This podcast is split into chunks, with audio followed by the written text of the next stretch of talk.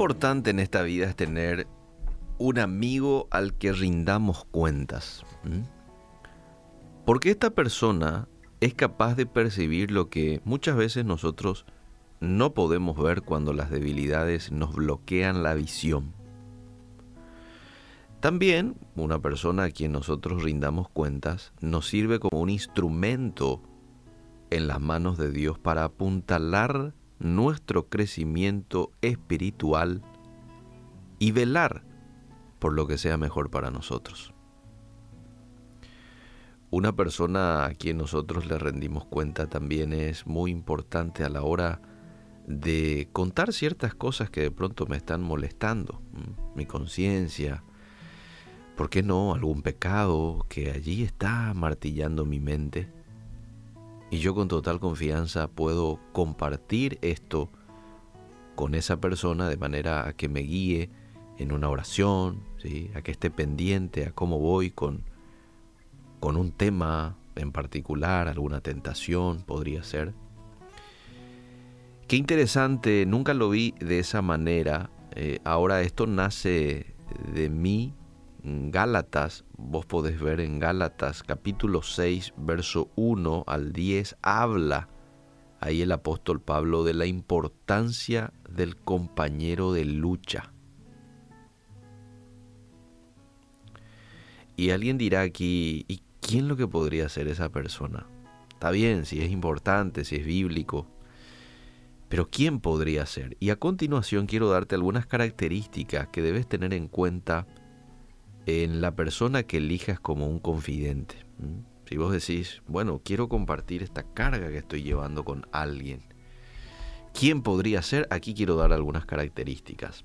En primer lugar, esa persona debe ser un temeroso, una temerosa de Dios.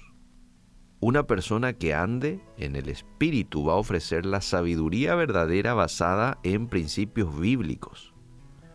Más que una opinión personal, te va a dar el mensaje de Dios para vos en esa situación. Por eso es que es importante que sea una persona que ande en el Espíritu, temeroso de Dios. Lo segundo, que sea fiable, digno de confianza. Independientemente de lo que usted comparta con esa persona, tiene que estar seguro de que ella mantendrá todo en la más estricta confidencialidad. Esto es muy importante. Si no tiene esta característica, y bueno, lo más probable es que tu lucha de aquí a poco mucha gente va a saber de qué se trata, ¿verdad? Pues la persona va a ir, va a contar. Lo tercero, debe ser acogedor. Debe permitirle seguir siendo usted mismo con sus flaquezas y todo, y no tratar de rehacerle en alguien perfecto. Número cuatro, debe ser un hombre o una mujer valeroso, valerosa. Un buen compañero para la rendición de cuentas le va a confrontar con la verdad, pero lo va a hacer de manera amable, aun cuando duela. ¿Mm? Número 5. Debe ser un edificador. No escoja a alguien que tenga una actitud excesivamente crítica, que lo que va a hacer es hacerle sentir a usted indigno. ¿Mm? Porque a veces hay este tipo de personas. Uno le cuenta ciertas cosas, ciertas luchas y ya te dicen luego, no, ¿cómo eso vas a hacer? O ¿cómo vas a estar luchando con eso? No podés, pues, por esto, por esto. Uy, uno dice, ¿para qué le conté? ¿Mm?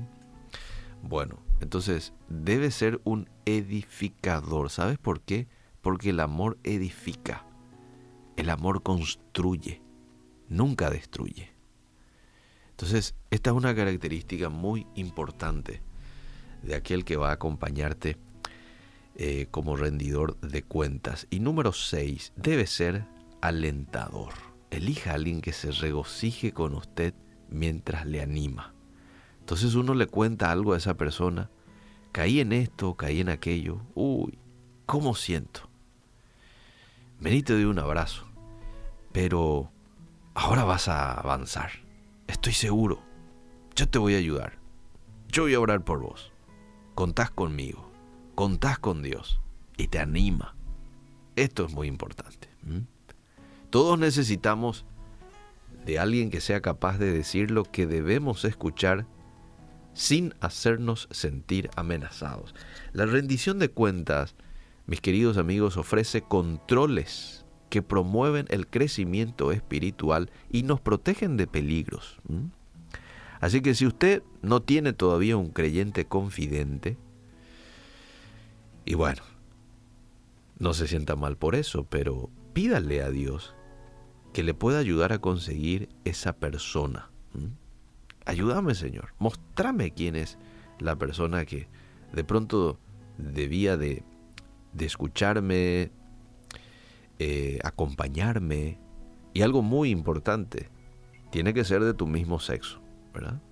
Porque a veces la persona se va a adentrar un poco a tu vida y para evitar cualquier involucramiento emocional de más y eso sirva como un lazo destructivo, es mejor que sea de tu mismo sexo. Así que si sos un varón, elegí a una persona, eh, un varón y viceversa.